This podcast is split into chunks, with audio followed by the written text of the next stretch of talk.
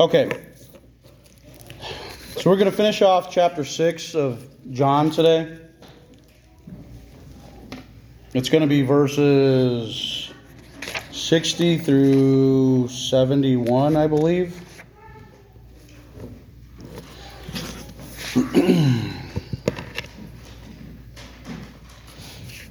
so I don't know if you guys have noticed, but this is not really a chapter that you're going to hear Joel Osteen preach on. Uh, and I think that's for good reason here. Uh, as we as we finish this out, we'll kind of put a capstone on it. But I mean, this is not the uh, this is not the set of verses for somebody who thinks that God is just a vending machine. Uh, it just definitely doesn't preach that. Uh, so 60 through 64 is what we'll start here. And it says, So then many of his disciples, when they heard this, and remember what they had just heard, they had heard that he was he's the bread of life, that not like the bread that your ancestors had, the manna from heaven that they would eat every day that would only sustain them for a day, but that he was the bread of life that would sustain you for eternity. Um, they this is what they had just heard. So when they heard this, this statement, they said this statement is very unpleasant. Who can listen to it? But Jesus, aware that his disciples were complaining about this, said to them, Is this offensive to you? What then if you see the Son of Man ascending to where he was before? It is the Spirit who gives life, the flesh provides no benefit. The words that I have spoken to you are spirit and are life. But there are some of you who do not believe. For Jesus knew from the beginning who they were who did not believe and who it was who would betray him. So, like I said, in, in this chapter, everything in here points to Jesus being somebody that they did not anticipate him being. He wasn't going to bring in this earthly messianic kingdom where they overthrow the Romans and they establish their sovereignty. Um, it wasn't going to be that kind of thing. It wasn't going to be something like how when they just when Jesus had just fed the 5000 where he was constantly going to be giving them this free food, this manna from heaven to sustain them every day. It wasn't going to be that. But he kept pointing that it would be a spiritual fulfillment an eternal principle, not a material, earthly. So, like I said earlier, it's not like where you hear with these name it and claim it type of ministries where, you know, God wants you to be wealthy, God wants you to never be sick, uh, you know, these kind of things. Uh, these ideas that we have on how life should be that's not what Jesus is pointing to here. I mean, you got to remember, he resurrected Lazarus, and then Lazarus probably was killed by the Jews. Uh, things are not always perfect on this on this earth for us.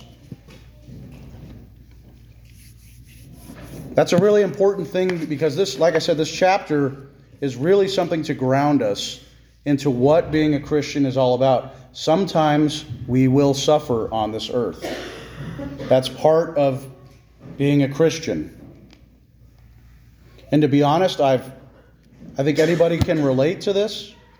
Uh, you will have had suffering in your life before you became a Christian, and you will have some type of suffering in your life after you've become a Christian. The difference is when you're on that road, who is with you? When Christ is with you, it's a different experience, and it's a different outlook at the end of it all. We live in a time where, as far as Christians go, we're pretty spoiled. We have it really good. When you com- compare it to the first century Christians, Nero had some of them in, in his garden parties and he was using them as torches. People were being fed to lions. We've heard all these stories. They're not just stories, they're true. Some Christians had it really, really bad. So the question becomes what if this really good life that we have now what if it's gone tomorrow? I don't know if you guys have ever watched it, but uh, there's an old 80s movie. It's called Testament. Not, I don't think it was vastly popular, but it's about this uh, this small community in California. I think it's like supposed to be an hour or two outside of a big city. And what happens is this was during the uh, during the Cold War. So Russia and the U.S. at some point in the early part of this movie, they fire off some nukes at each other. So you know, the, the thing that everyone was fearing happens. All of a sudden, this little community is isolated. There's no more goings in and outs because the major city next to them was probably destroyed. And then people start getting sick from the nuclear fallout. Okay? And it sounds like it's a big downer. It is a big downer. The movie is very sad, but the movie portrays something that people have to keep their faith no matter what's going on. And you see in the movie, some people did and some people didn't. So the sufferings are a test for our faith. Because everybody can believe in God when you're getting all the good blessings, when everything is going just the way you want it.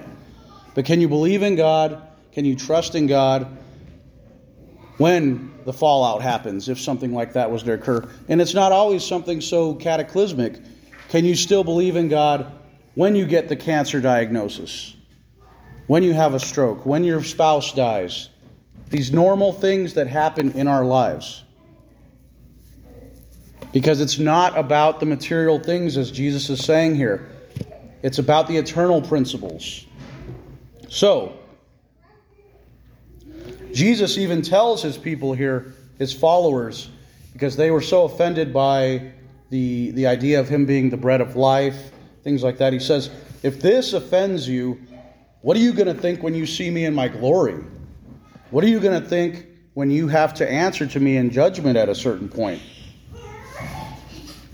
You know, the verse 63 could basically be a summation for the whole chapter where it says the spirit it is the spirit who gives life the flesh provides no benefit the words that i have spoken to you are spirit and are life And like we said, the, the words that he spoke were that you have to come to him for eternal life. So we are not to be afraid if Jesus is with us. He's trying to push this nonstop to let these people know this, but they keep wanting these material things. That's what they want. And so he tells them, like we had seen, don't work for food that perishes, but for that which gives eternal life. He, the Son who has the Father's seal upon him, will give this to you. If you want eternal life, we have to go to Jesus, not to sacraments, not to rituals, things like that, that these people would have been normally used to. But listen to this, what he says in 64. This is a really poignant verse here. In verse 64, he says, But there are some of you who do not believe. For Jesus knew from the beginning who they were who did not believe and who it was who would betray him. Now we know when he's talking about the betrayal, he's talking about Judas. But notice everyone else. He knew from the beginning who they were who did not believe. Jesus knows when we're faking it. That is the key here. He knows when you're playing church. He knows if you go, well, I like this, this, and this, but I don't believe that. There's no way he said that. Jesus knows when we're faking it. You know, we were just talking about this before church, how some people they can they can have faith, they, they know who God is. They believe that Jesus is who he says he is. But because there are certain principles that go along with it, they say, well, but I can't follow him all the way. That part's too much for me. Jesus knows when you're doing this, He knows all of that. Some people think that they're beyond the scope of Jesus' grasp. Like, like they can go tomorrow tonight and say, well, uh, you know, I'm gonna, I'm to set Jesus aside for just, just tonight, and I'm to go and do what I want to do. And then I'll come back in the morning, I'll repent, and it's all to be good to go. They think that maybe that they have a sin that Jesus can't conquer, or maybe they just like to play the church deal, that it feels good to be a part of something. But Jesus wants full submission. He doesn't want just to play church. What good is that? That's why we talk so much here about being reborn, about having about being replenished daily in the word, about being full of thanksgiving for everything that you have, not just on Thanksgiving, not just on that holiday. About having true repentance. Repentance is not just feeling sorry for what you did. It's changing your mind. Changing your mind and turning the other way and to live those commandments that Christ talks of the loving God above all else and to love your neighbor.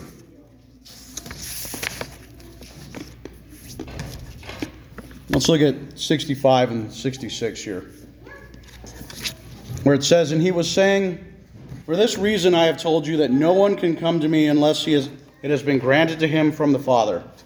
As a result of this, Many of his disciples left and would no, and would no longer walk with him. So once again, Jesus tells these people, I don't care if you are of the genetics of Abraham. That doesn't save you. Nowadays, for us, it would be it would be like saying, I don't care if your if your dad was a 50 year Christian. That doesn't save you. You have to believe. But these people left him these people said that this teaching was too much, this bread of life, this refusal to feed the 5,000 again, most likely. But I don't think it's out of the realm of possibility to say that a lot of these people probably came back. Uh, surely they saw him on the cross.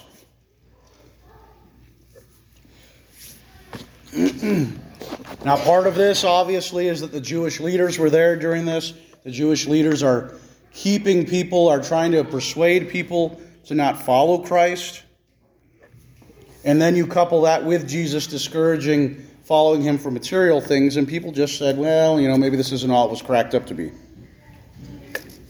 But this is that lesson for us today that we have to follow Christ, that we have to teach, we have to stand up for Christian values. We have to teach Christian values even if people leave us. Because we could stand up here and we could teach all sorts of strange worldly principles, and we could probably fill, fill the pews pretty quick. We could probably have 100 people packed in here, but we'd lose our soul in the, in the process. And that can happen on the individual level, that can happen at the family level. And this is why it's just it's so important to have a godly household. Uh, you, it's your responsibility to teach your children. It's your responsibility to teach them these principles. It's your responsibility to show them how to pray. All these things.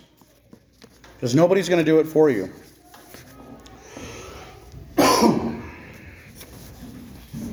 Sixty-seven through uh, sixty-nine here. So Jesus said to the twelve, "You do not want to leave, also, do you?" Simon Peter answered him, "Lord." To whom shall we go? You have the words of eternal life, and we already and we have already believed and come to know that you are the whole, the holy one of God. So Jesus knew, it's not like he didn't know what his followers were going to say, but he says this in almost a rhetorical way. So are you going to leave too? After all this massive crowd had departed. And a lot is said in a few verses here. A lot is said here. So to follow Jesus here is not to win a popularity contest. The popular people all left, they all took off. So to follow Jesus was not going to make their life easier. When you think back to this, many of these apostles, they probably had families. We know at the very least that Peter did. And most Jewish men at that time, if they had families, they would have had kids. So, yeah, you know, these people are living their life and then, well, sign me up for persecution while I have a family to provide for still. right? But this, they said, where else are we going to go? Peter's answer speaks volumes on here. He says, Lord, who, whom shall we go? You have the words of eternal life. If Christ has the, the words of eternal life, where else can you go?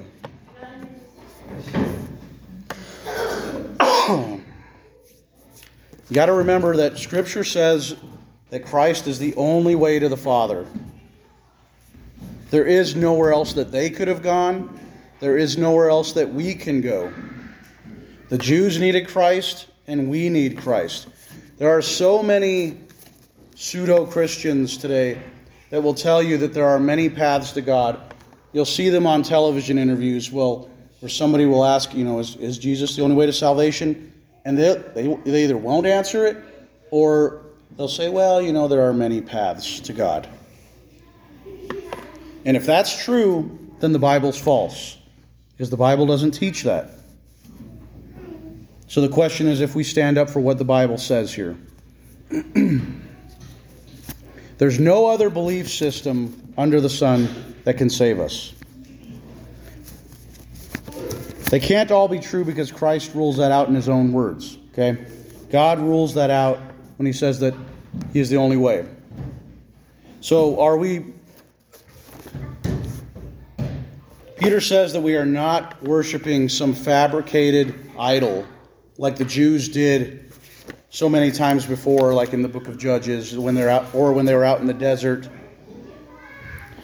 This, this really mirrors Matthew 16, where Simon Peter says, You are the Christ, the Son of the living God.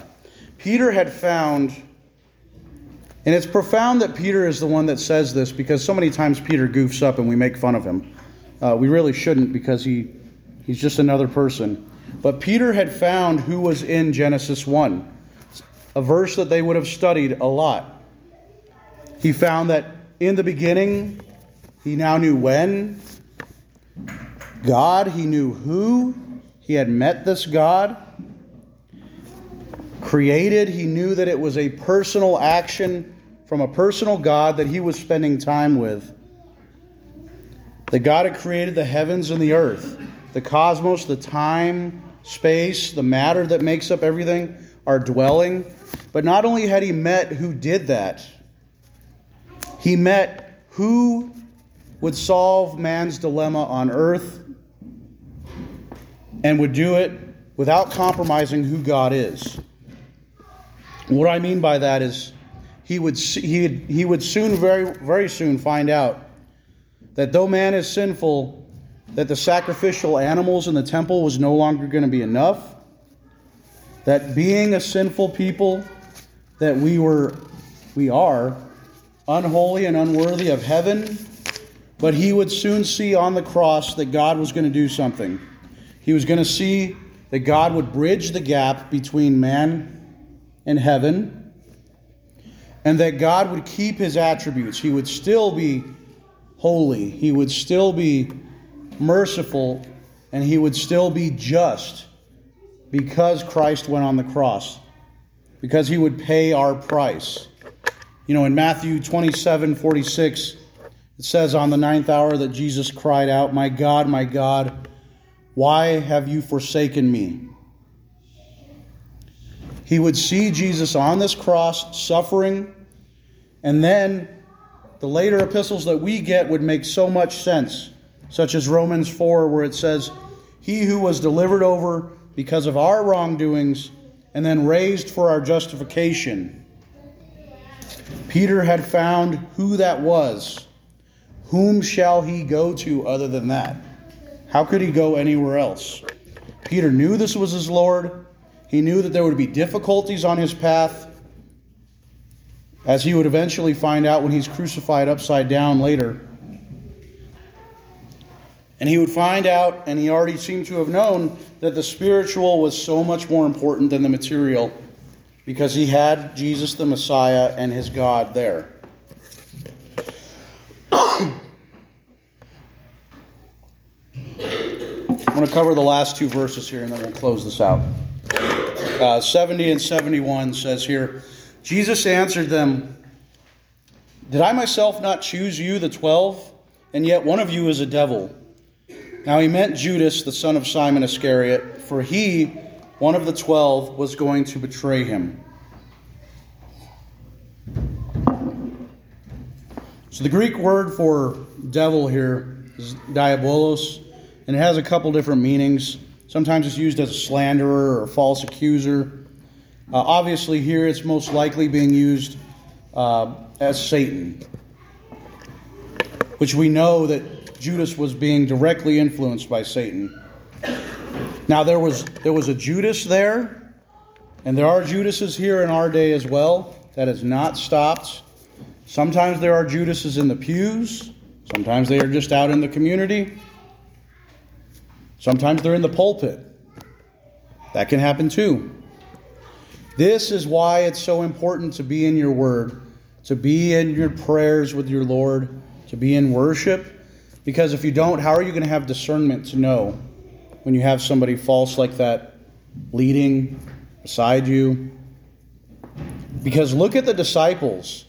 Have you ever noticed how there's a couple different times when Jesus says this to them that there was somebody amongst them that was going to betray them?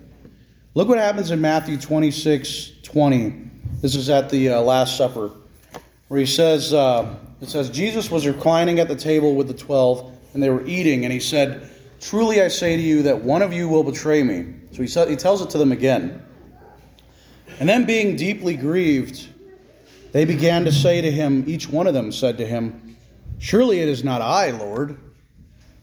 They had no idea that it was Judas. Isn't that the funny thing? I mean, these people have been together for a long time.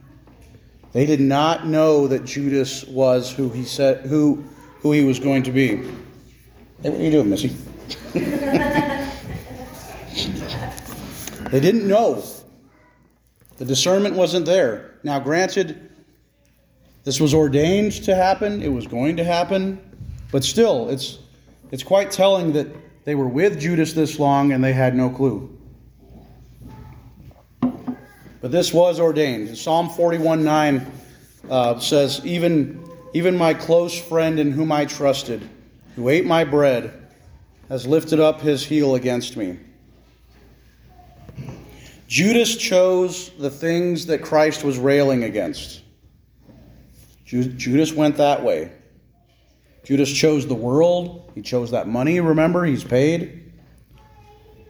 Over an eternal relationship with God, who he was witnessing. He was witnessing miracles of, but he couldn't see it. But Judas is, he's famous for his choices, but he's not unique by any means. Every one of us has a choice. Every one of our children will have a choice, all of our siblings, our parents. We either choose this world or we choose heaven. So we believe that Jesus is king. A lot of people believe that Jesus is king, but they don't follow him. So the key here is something that we've talked about before of that believe that or believe in when it comes to Jesus. Because you can believe that Jesus is Lord all day long. You can believe it for 80 years. But if you don't believe in Him, where is your salvation? It's going to be in your works and you're going to fail.